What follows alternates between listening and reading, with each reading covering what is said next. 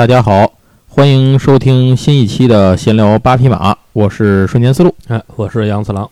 那这一期的节目，随着上次我们闲聊了一期啊，这个败家剁手买漫画这个系列之后，那我们继续回归到我们的硬核正题。这一次我们给大家带来的内容啊，呃，是一位其实他不算是一个高产的漫画家，但是呢，他画的作品也算是在呃之前童年回忆当中占有非常重要的一席之地。对对，呃，而且按说他的漫画应该能留下印象的就俩呃，我我还我都不知道他还画过别的吗？啊，对他可能还画过点短片，但主要还是做点什么商业设定什么乱七八糟的。我就知道这俩。今天呢，这个我们要说的作品呢，是从一部讲述女警日常生活的作品开始说起，又是警察日常番啊，有点像那个之前我们说《机动警察》时候但是这个更日常，这根本根本连科幻都没有。这连那个机动那部分都没了，只有警察哎，有啊，人有那个机车，啊！对对对对，哎，有机车。今天我们要讲的作品呢叫《逮捕令》，然后以及呢创作《逮捕令》的漫画家，也就是藤岛康介。表里如一的漫画家，哎，对，今天一会儿说啊，他他有很多跟这个漫画生活没什么关系的事儿。主要出名靠段子。对这个其实最早，杨总，你最早看《逮捕令》是在什么地儿看见的？我逮捕令，我现在回忆，我看着应该是比较晚了。我感觉我看逮捕令比我的比我的女神还要晚。啊，你反过来看的是吗？对我印象里，我的女神好像有过小薄本儿，然后才有的那个厚一点儿的。对对对，是但是逮捕令我没见过小薄本儿，我见逮捕令见着的时候就已经是厚的了。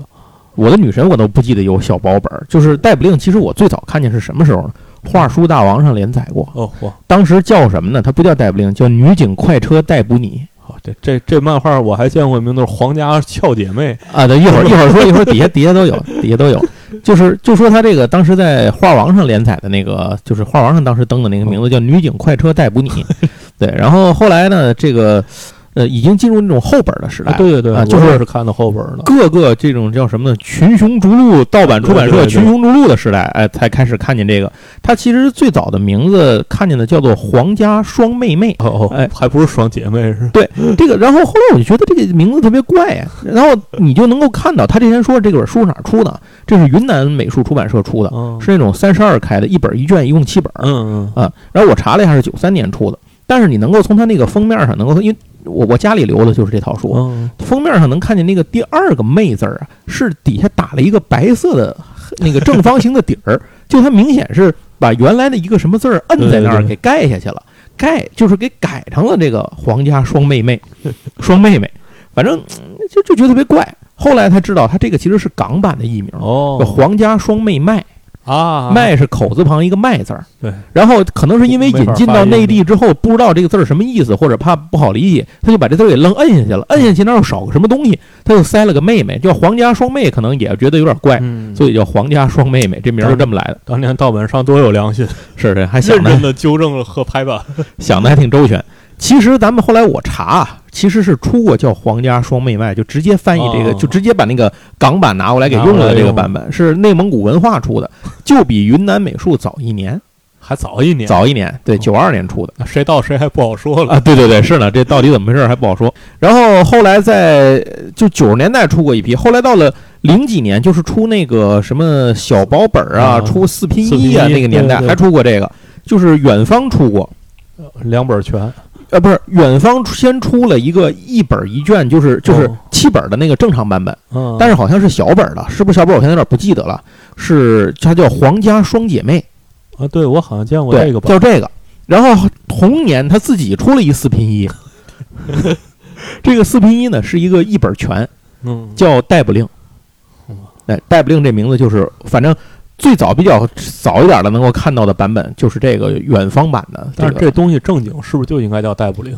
呃，反正咱们现在就叫对，它实际就叫逮捕令。是吧？对那个我其实还挺佩服当时年《画图大王》上那个翻译的那个“女警快车逮捕你”这个，你他听起来现在有点像轻小说的名字，是不是？对对对，很有点这意思。而且我还见过一个特别牛逼的版本，但是我我没没买过，我只是后来见过那个叫《霹雳女警霸王花》，是整个书都是重描的，哦嚯啊，就描的反正有点歪。那然后封面呢，全都给了彩色的重新配色的封面哎，就像有点像什么呢？像赛博朋克杀马特 啊，就是我也不太好说，反正就是特别诡异的那种配色。了功夫了，下了功夫了。然后作者呢改成了鸟山明，对，两块九毛五一本，一共五本。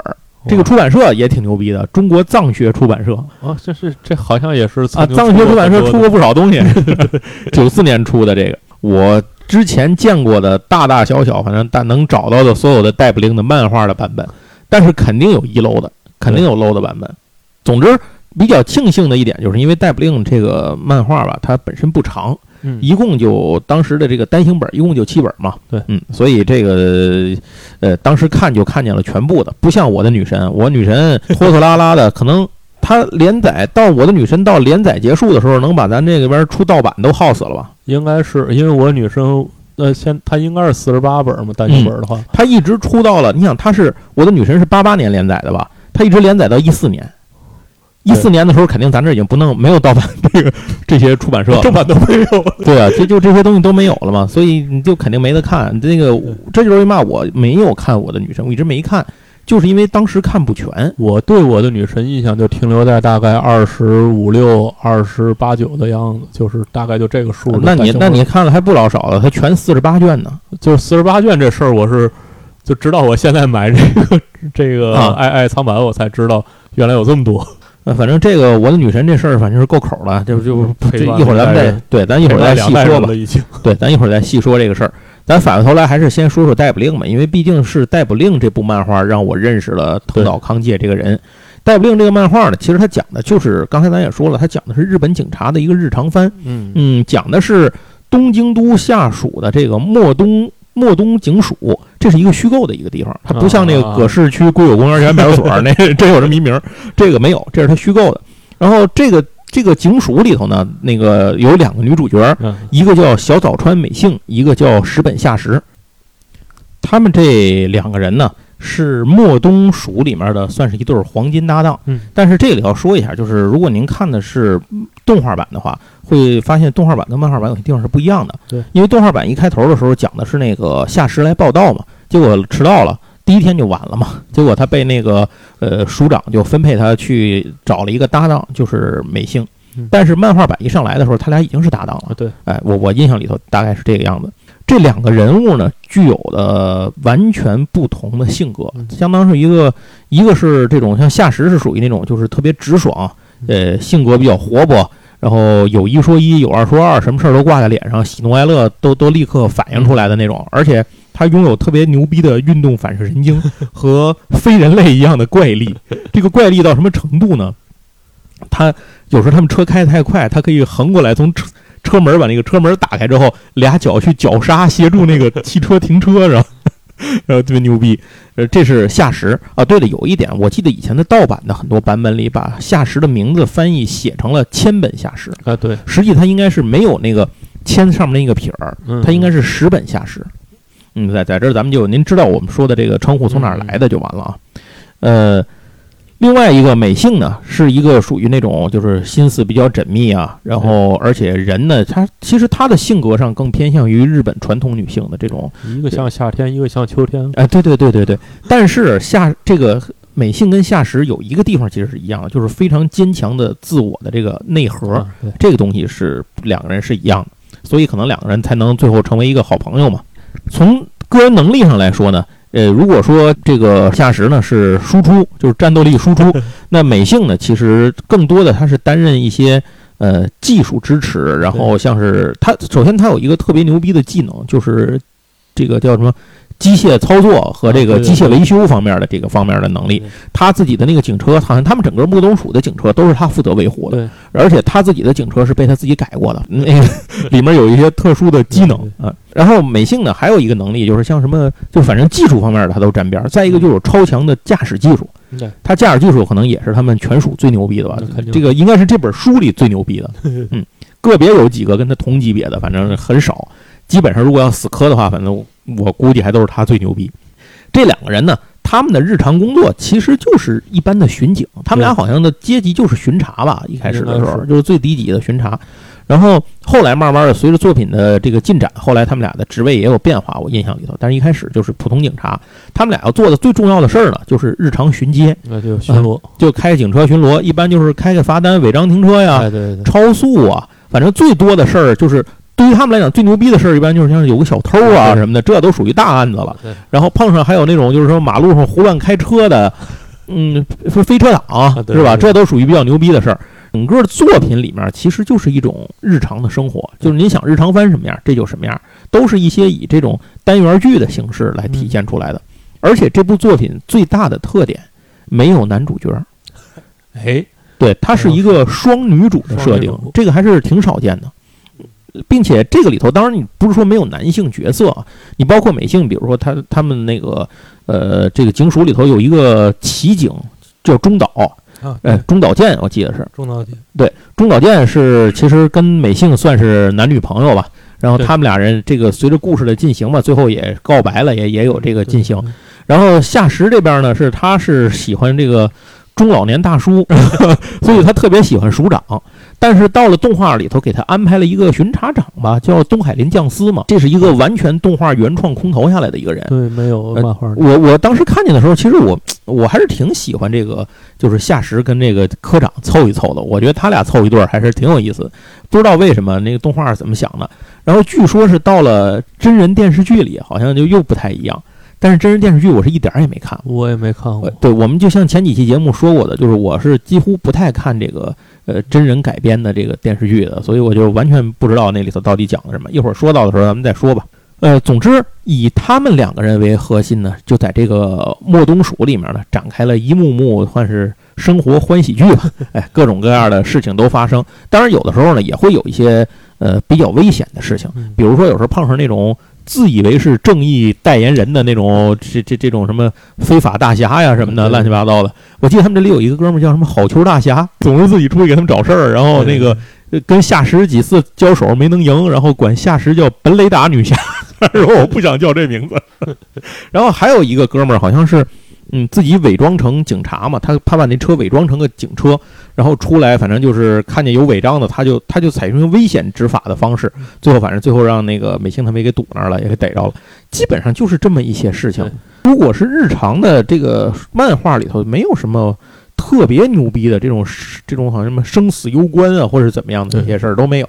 但是经常会有地方让他俩表现出他俩各自擅长的技术来，嗯比如说美性的那个驾驶能力和夏实的那个怪力啊，这这这两个地方还是经常能表现出来的。而且如果您看这个漫画的话，就会发现整个漫画里头这两个角色的外形上的变化还是挺明显的。嗯，他们一开始的时候能看到藤岛康介一开始的漫画风格其实是，嗯，就是还有点儿草。一开始那两个包括人物两个造型，其实就都跟后面完全不一样啊。这在我女神里更明显了，对对对对，我我女神主要连载年头太长了，对，想真是不变都不太长了。对，她可能画画都忘了自己当年画的嘛样了吧？他他没事他，翻翻前面稿子嘛，我也不知道。二十五年在那儿画那好，那你要看头和尾就是俩不同的漫画。啊，是吗？我我我还真真没有没有往下看。你你这样顺着看，看，一会儿说到那再说一会儿再说吧。咱接着说，就是这个莫东署里呢，除了他们两个人之外，还有其他一些重要的角色，比如说啊，这里头有一个是日本漫画，我看过这些漫画里头比较早出现的伪娘角色啊，啊，就那个葵双叶。对对对，哎，它是一个呃这种温柔善良，然后又非常这个诚恳，反正就是各种优点于一身的完美的女警，完美女性。她唯一的问题是她是个男的，她好像是当年为了执行案子，派她那个化妆成女的，啊对对对然后去诱捕那个犯人嘛。结果这案子顺利破了之后，她发现了自己激活了自己的女装癖，然后后来时间长了，大伙儿也惯着她吧，反正慢慢慢慢的就变成个女孩了，然 后就这样，回双叶成了一个一个很有意思的一个角色。他应该是我看过的日本的这些个漫画里头相对很早的一个这种伪娘的这么一个设定。然后再一个就是他们署里头还有一个那个赖子戴眼镜儿那个，啊啊，赖子就是他是因为警校毕业的时候，因为运气好，反正就是考了一个挺牛逼的，是第一还是考的什么？反正考的挺牛逼的，但其实他没那么大本事。然后大姐唯一的爱好就是八卦。就是各种传话啊，然后反正搞个什么事儿啊，然后呃经常给别人造成一个就是把没的说成无中生有这种，大姐经常干这种事儿。然后再一个就是你像那个中岛健嘛，中岛健是骑警那边的，他们这个呃是专门负责就是就是咱们的那个骑摩托的那个巡警，嗯那他们其实是这个，因为日本好像警察是不分这个呃专门分出是这个交通警的是吧？他们好像是不专门设立交通警察的，他们好像就跟美国一样了，就是他们没有专门设立出交通警察吧，对，就是他们这些巡警好像也什么都管，对吧？就是什么都管嘛。对嗯所以他就是中岛健就是这样这么一个角色。然后这个人呢，就是虽然跟美信两个人属于是情投意合吧，故事里头也是两个人，大家都看出来了，两个人自己也知道，但就是抹不开这个面儿，或者就是中岛自己吧，就是有点有点这个太直男了，其实就是好多事儿呢也不知道往前推进，还得靠美信去把这个事情一点点的往前推进，反正就是大概是这么一个情况。那就围绕着这样一批人，每天发生在警署里的各种呃这种嬉笑怒骂的各种乱七八糟的事情，然后把这些事儿凑在一起，就是逮捕令这个故事从头到尾了。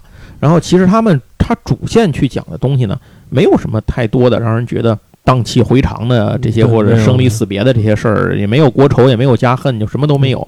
但是他讲述的是这两个女警身上，通过他们的一言一行，他们的日常的这些个呃行为，还有他们的所见所闻所感，给大家带来的一种不一样的感受，就很清新这个感受。就是单元剧形式的，主要是立人物，对，没错儿。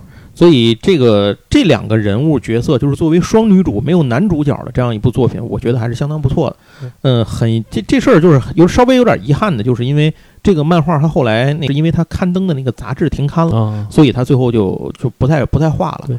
呃，如果还能够继续画下去的话，不知道后面还能画出一些什么有意思的东西。但是仍然是非常成功的一个漫画。虽然只有这么七本儿，但是这形象其实在好多年里边儿一直能看见。对，好多年里也一直在变。就是最重 最重要的是那个谁，那个美幸啊，一开始的时候他不是美幸不有一大长辫子对吗？我我特别喜欢他那个长辫子这个造型，但是他一开始的时候其实是个短头发，对，那，后来从第三第三集还是第四集里才开始头发突然变长了。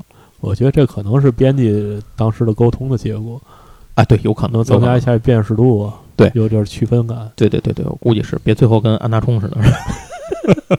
你猜这是谁？对，这部作品呢，除了一开始出了七部漫画之后，嗯，它还出了后面这个，在一九九四年推出了 OVA。对那一九九四年九月二十四号呢，推出了第一集，后面陆陆续续又做了几集，反正一共做了四集 OVA。做完 OVA 之后呢，反响还不错。那么在一九九六年二月二十三号的时候，这个 TBS 电视台呢就开始播放了呃 TV 版。TV 版呢一共五十一集，这就是咱们在国内引进的那那一套 TV。电视台不是播过逮捕令吗？啊为什么大伙儿知道逮捕令这个名字呢？不是因为刚才那个盗版漫画，主要是因为电视台播放的时候叫逮捕令。啊这个其实是逮捕令 TV 版的第一部，嗯一共五十一集。这五十一集里的前面几集呢，就前四集啊就是 OVA 的浓缩版，就是帮你回忆一下前面是个什么。哦我们出过 OVA 啊，讲了大概一什么事儿，然后我跟您说一下。其实 TV 版的原创内容是从第五集才开始的。嗯嗯就是这样。而且他一开始啊，呃，计划是演半年，嗯结果演到半年的时候，收视率因为很高，这个反响很好，所以又追加了半年。哎这样最后一共是五十一集。在一九九呃一九九九年的时候，这个一九九九年四月二十四号呢，它的电影版也上映了。这个对这个电影版啊，咱们国内是有的，好像、对对对，就是不是电影院上映啊。当时我买过电影版的那个盘那会儿还卖盘的时候，我买过这个盘。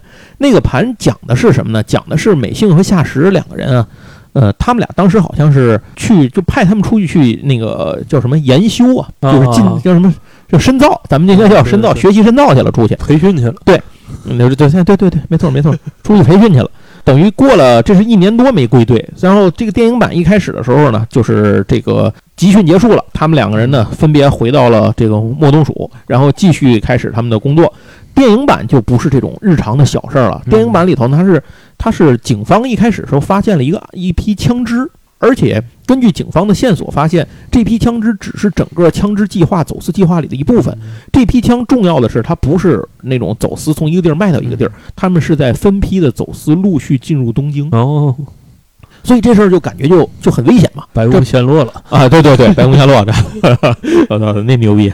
然后这个警察就警署就发现这事儿可能有问题，但就在追查这个事情的过程当中，东京的整个交通管制设备突然遭到了破坏，那确实是白宫陷落。白宫陷落，确实白宫陷落，整个市区的交通呢就陷入了一系列的这种混乱，然后就发生了各种各样的这种事情，就是频发吧，相当于摁了葫芦起了瓢，大概就是这么一个状况。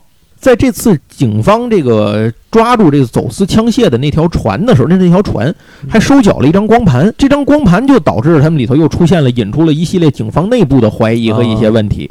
那美幸和夏实两个人呢，呃，他们就是。嗯相当于是四处奔走吧，嗯解决就负责解决这些问题。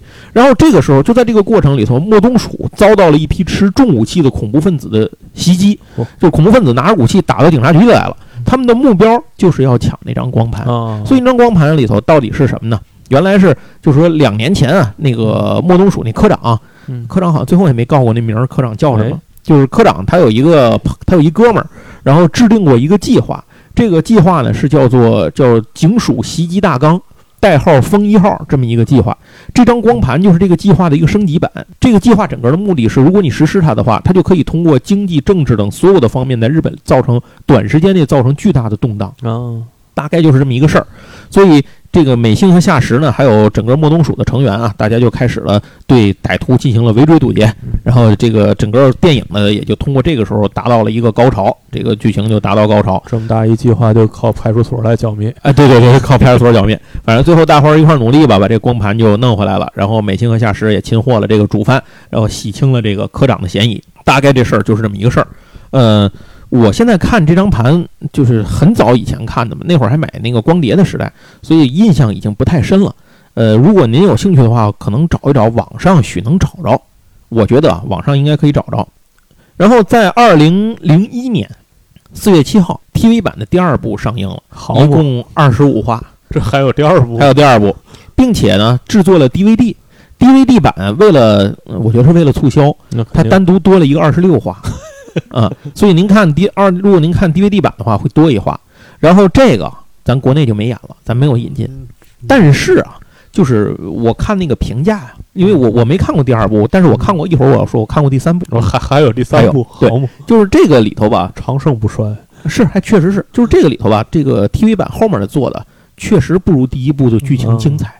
在二零零二年的十月十七号到十二月十二号，朝日电视台在每周四连续剧时间嗯，播出了电视连续剧版本，呃，一共是九集，这个我就完全没看过了，就不说了。我为什么没看？说一句啊，因为我觉得它里头的所有的第一，它我觉得它的角色不太像，啊，这是第一。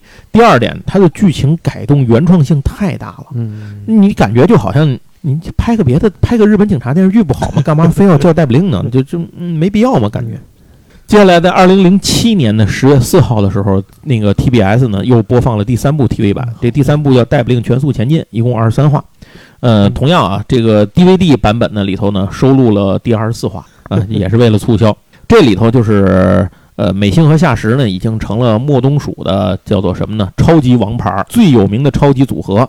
然后为了积累更多的经验呢，两个人暂时拆伙了。这是不是从某种程度上说明日本你干的再好也升不了职？这俩人都牛逼成这样了，还在这派出所待着，是耶比都牛逼成那样，救宇宙多少回了，还小学上四年级呢，一样。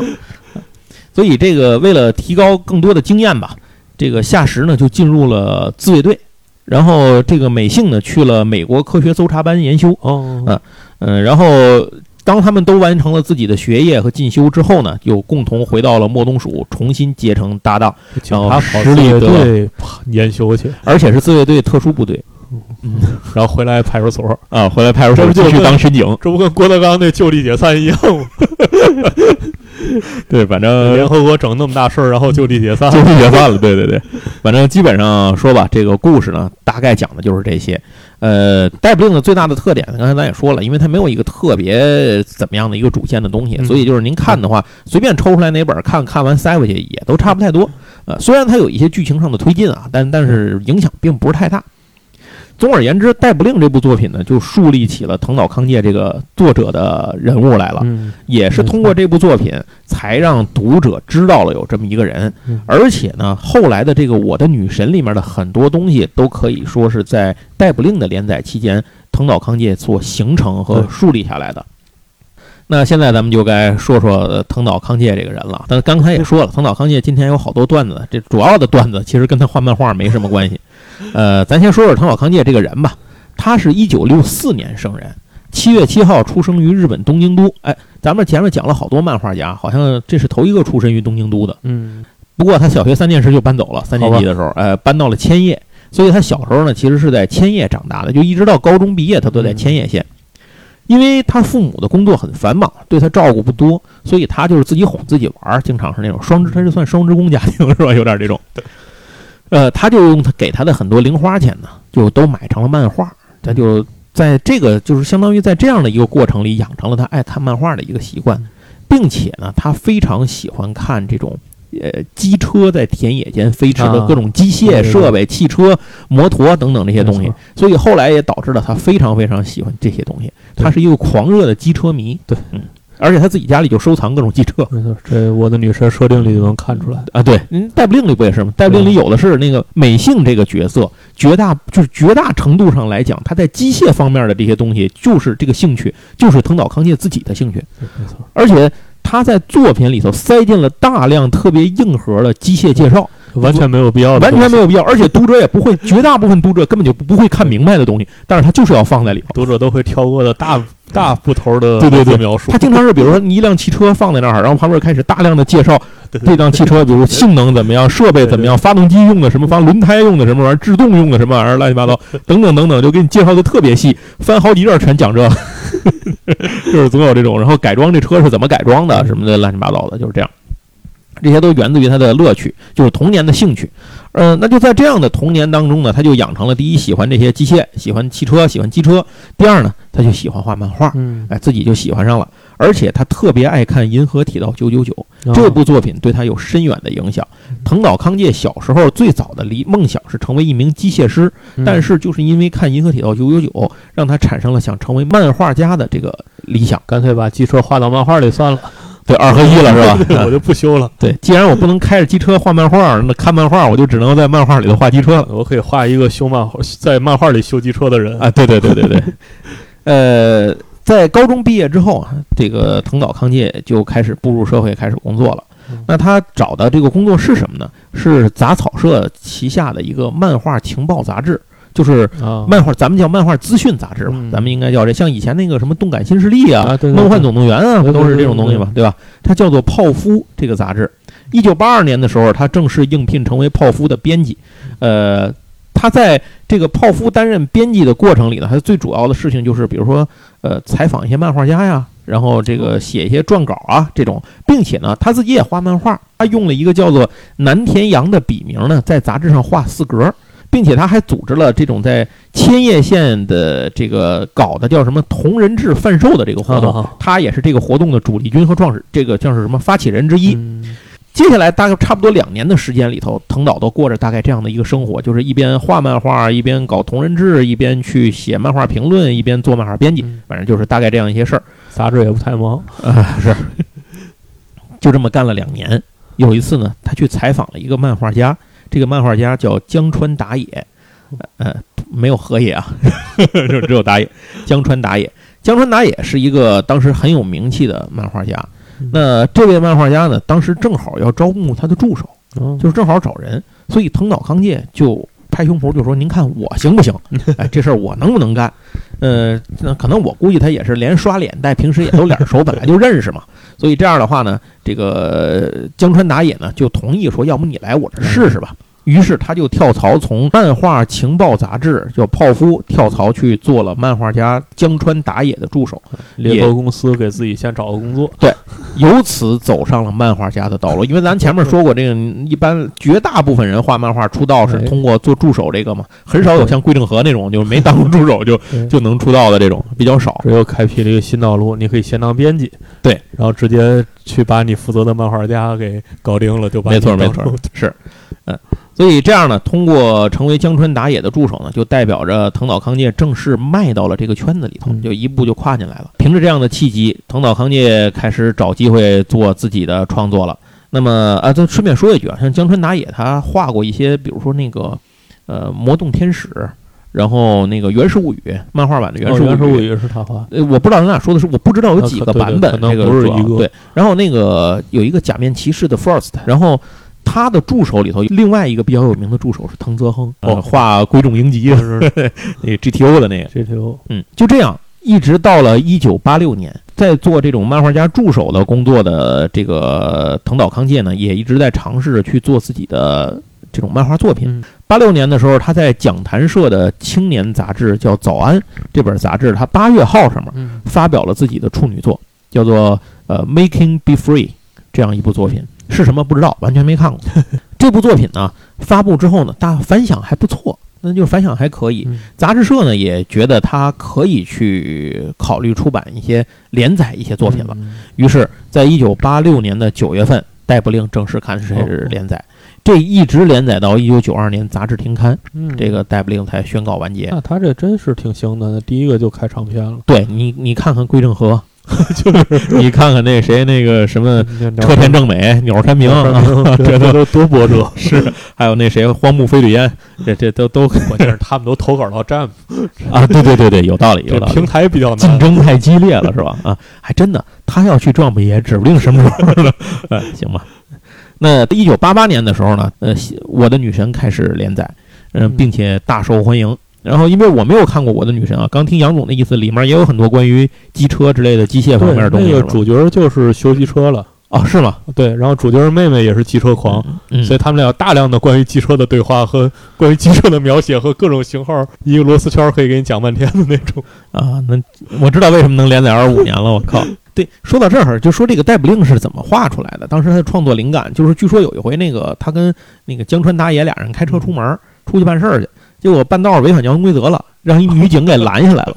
拦下来之后，就给他们开了一罚单。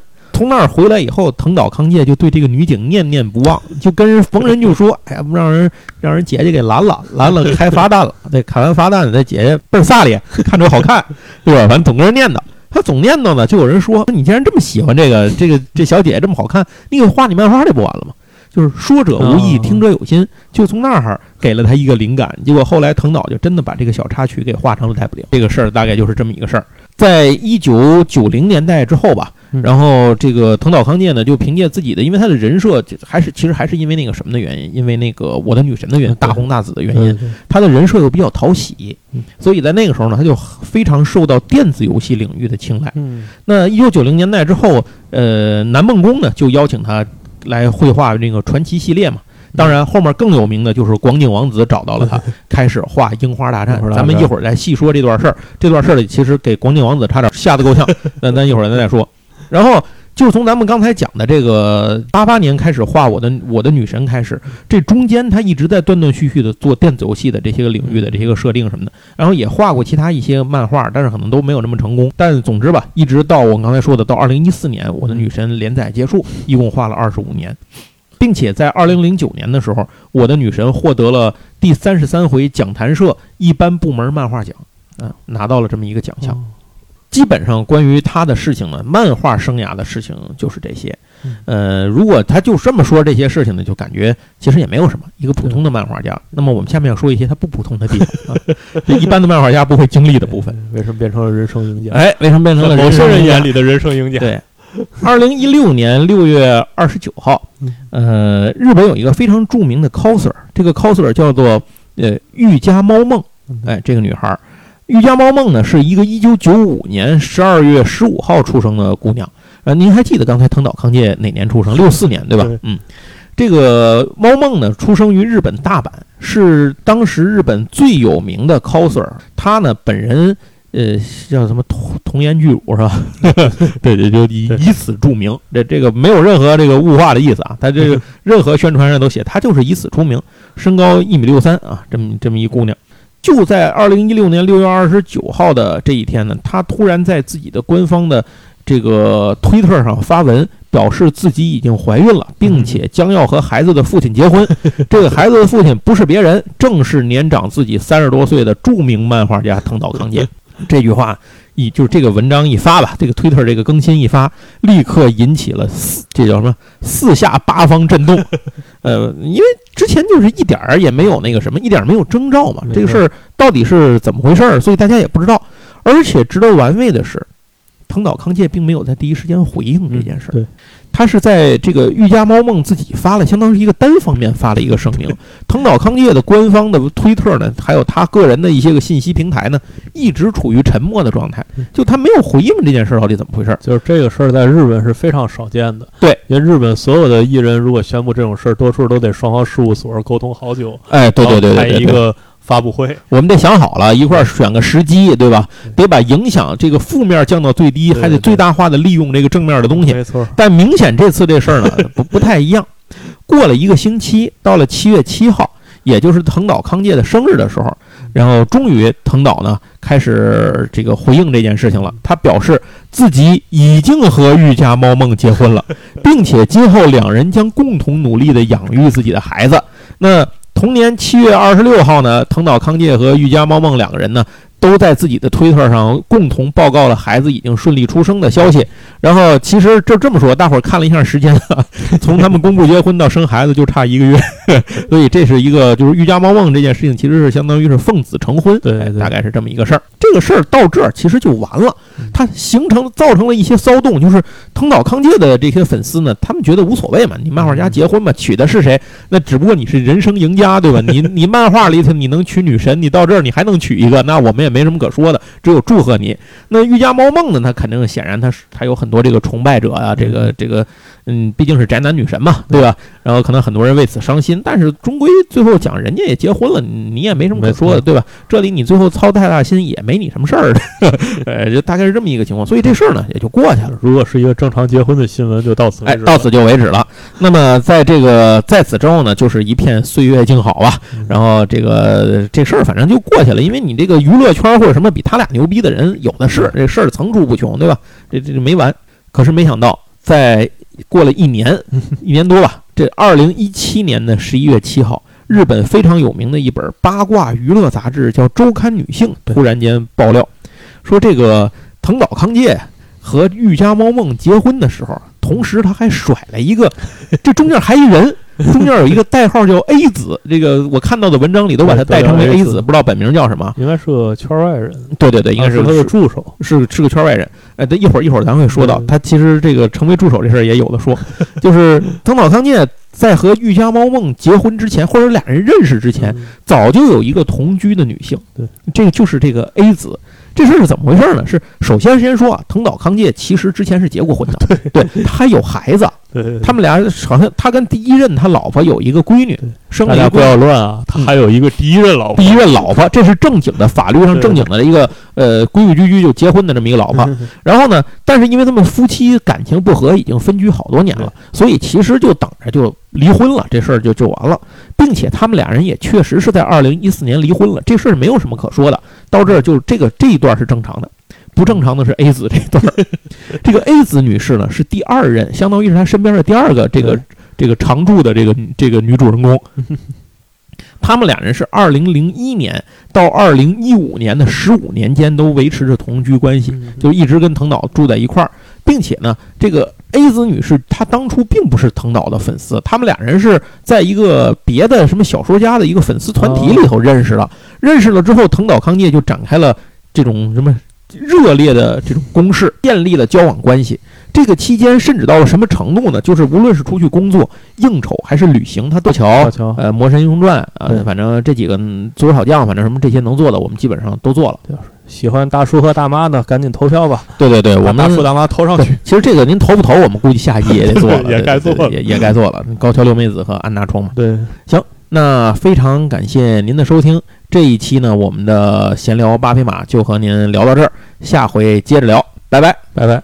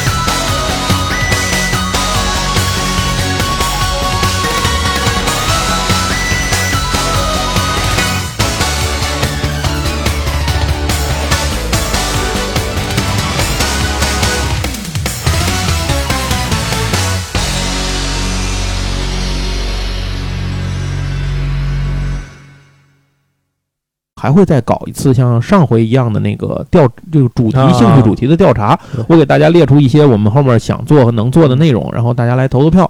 上一次大家投票里头最高的几个，我们基本上都做完了。嗯你像那个归正和桥，呃，《魔神英雄传》呃，反正这几个嗯足球小将，反正什么这些能做的，我们基本上都做了。喜欢大叔和大妈的，赶紧投票吧！对对对，我们大叔大妈投上去。其实这个您投不投，我们估计下一季也得做了，也该做也也该做了。高桥留美子和安达充嘛。对，那非常感谢您的收听，这一期呢，我们的闲聊八匹马就和您聊到这儿，下回接着聊，拜拜。拜拜。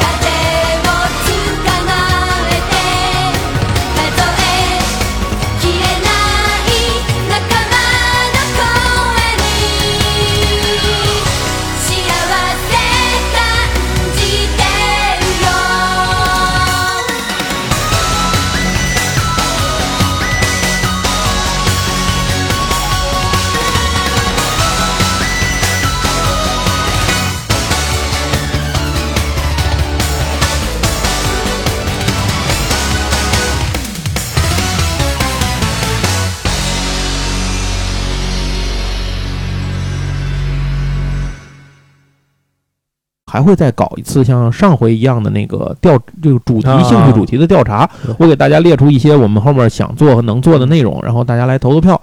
上一次大家投票里头最高的几个，我们基本上都做完了。嗯你像那个归正和，呃，嗯乔乔呃，《魔神英雄传》啊，反正这几个嗯足球小将，反正什么这些能做的，我们基本上都做了。喜欢大叔和大妈的，赶紧投票吧！对对对，我们大叔大妈投上去。，其实这个您投不投，我们估计下一季也得做了，也对对该做了也也该做了。高桥留美子和安达充嘛。对，那非常感谢您的收听，这一期呢，我们的闲聊八匹马就和您聊到这儿，下回接着聊，拜拜。拜拜。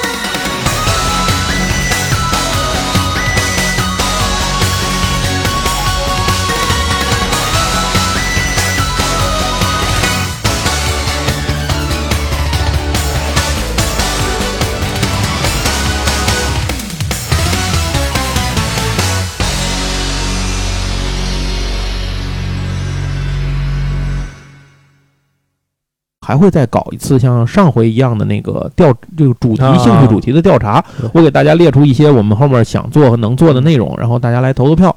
上一次大家投票里头最高的几个，我们基本上都做完了。嗯你像那个归正和、呃嗯乔乔呃魔神英雄传，呃反正这几个嗯足球小将，反正什么这些能做的，我们基本上都做了。喜欢大叔和大妈的，赶紧投票吧！对对对，我们大叔大妈投上去。其实这个您投不投，我们估计下一季也得做了，也该做了也也该做了。高桥留美子和安娜冲嘛。对，行那非常感谢您的收听，这一期呢，我们的闲聊八匹马就和您聊到这儿，下回接着聊，拜拜。拜拜。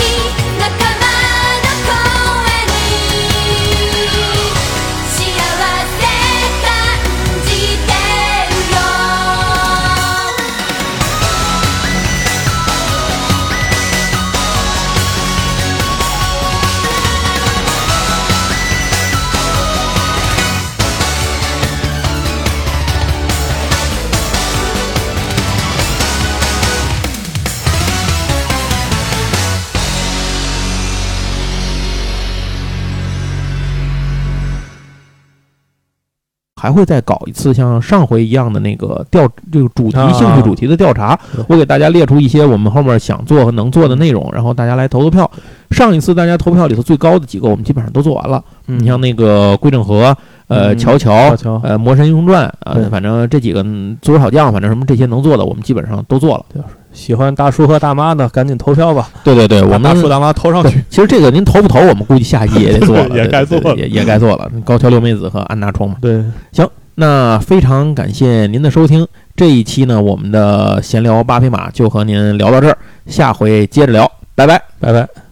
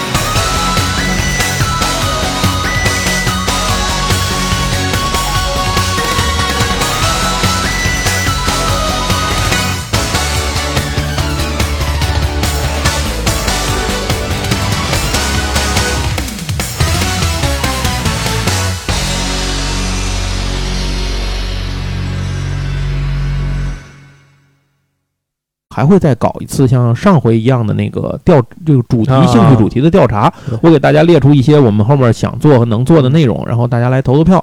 上一次大家投票里头最高的几个，我们基本上都做完了。嗯。你像那个归正和、呃嗯。乔乔呃魔神英雄传，呃反正这几个嗯足球小将，反正什么这些能做的，我们基本上都做了。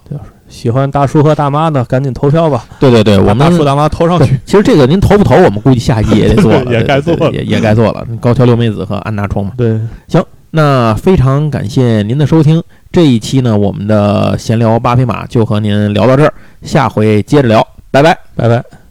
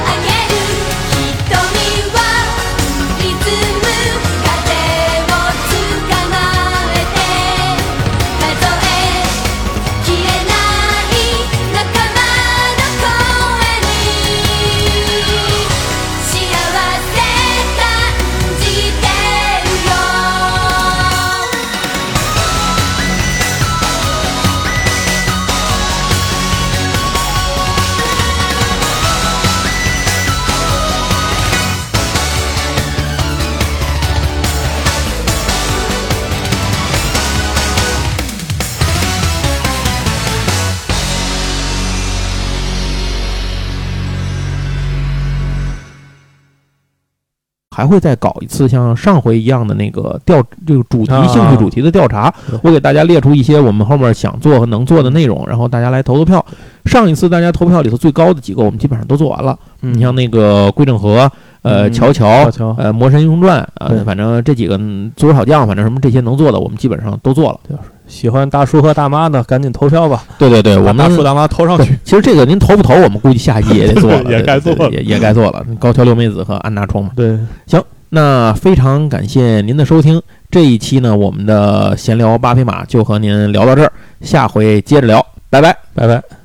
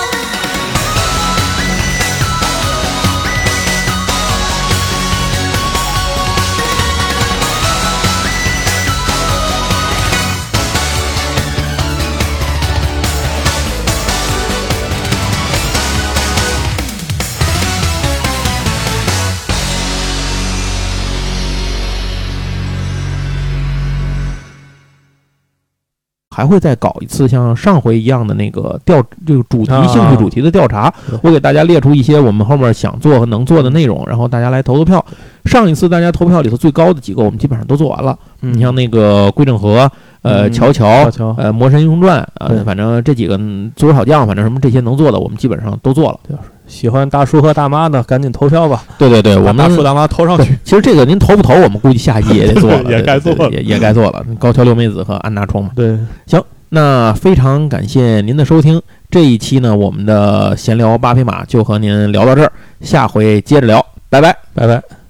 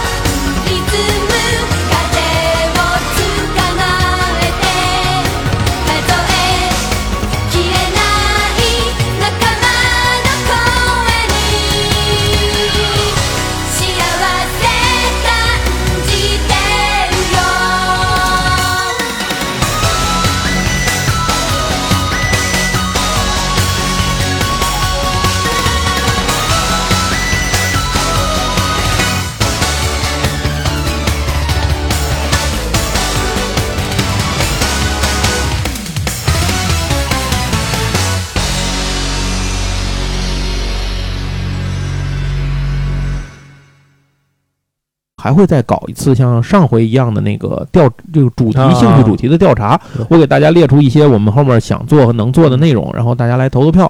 上一次大家投票里头最高的几个，我们基本上都做完了。嗯你像那个归正和、呃嗯乔乔呃魔神英雄传，呃反正这几个嗯足球小将，反正什么这些能做的，我们基本上都做了。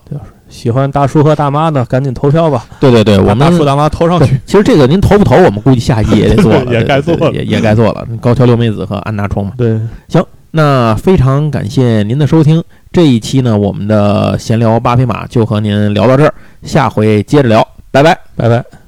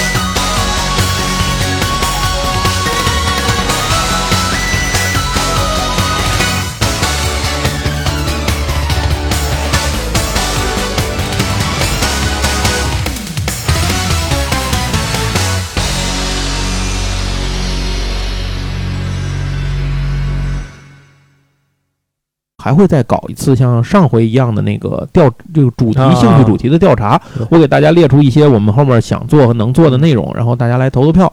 上一次大家投票里头最高的几个，我们基本上都做完了。嗯你像那个归正和、呃嗯乔乔呃魔神英雄传，呃反正这几个嗯足球小将，反正什么这些能做的，我们基本上都做了。喜欢大叔和大妈的赶紧投票吧，对对对，我们大叔大妈投上去。，其实这个您投不投，我们估计下一季也得做了，也该做了也也该做了。高桥留美子和安娜冲嘛。对，那非常感谢您的收听，这一期呢，我们的闲聊八匹马就和您聊到这儿，下回接着聊，拜拜。拜拜。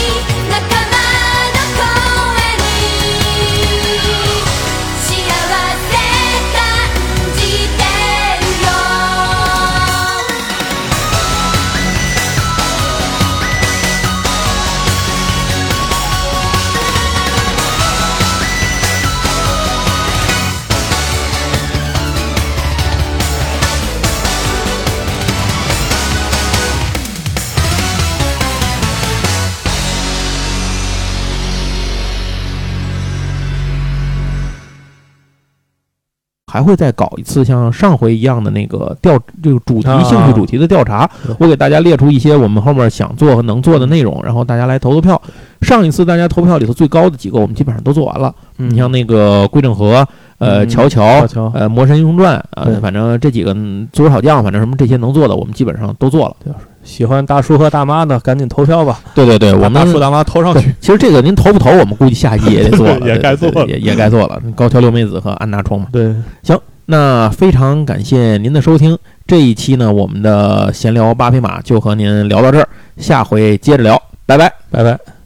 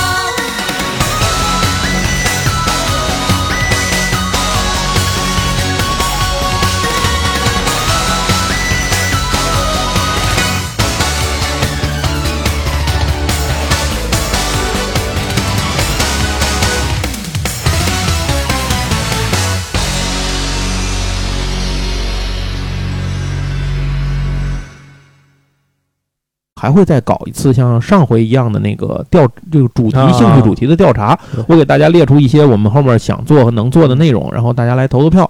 上一次大家投票里头最高的几个，我们基本上都做完了。嗯你像那个归正和、呃嗯乔乔乔、乔呃魔神英雄传，呃反正这几个嗯足球小将，反正什么这些能做的，我们基本上都做了。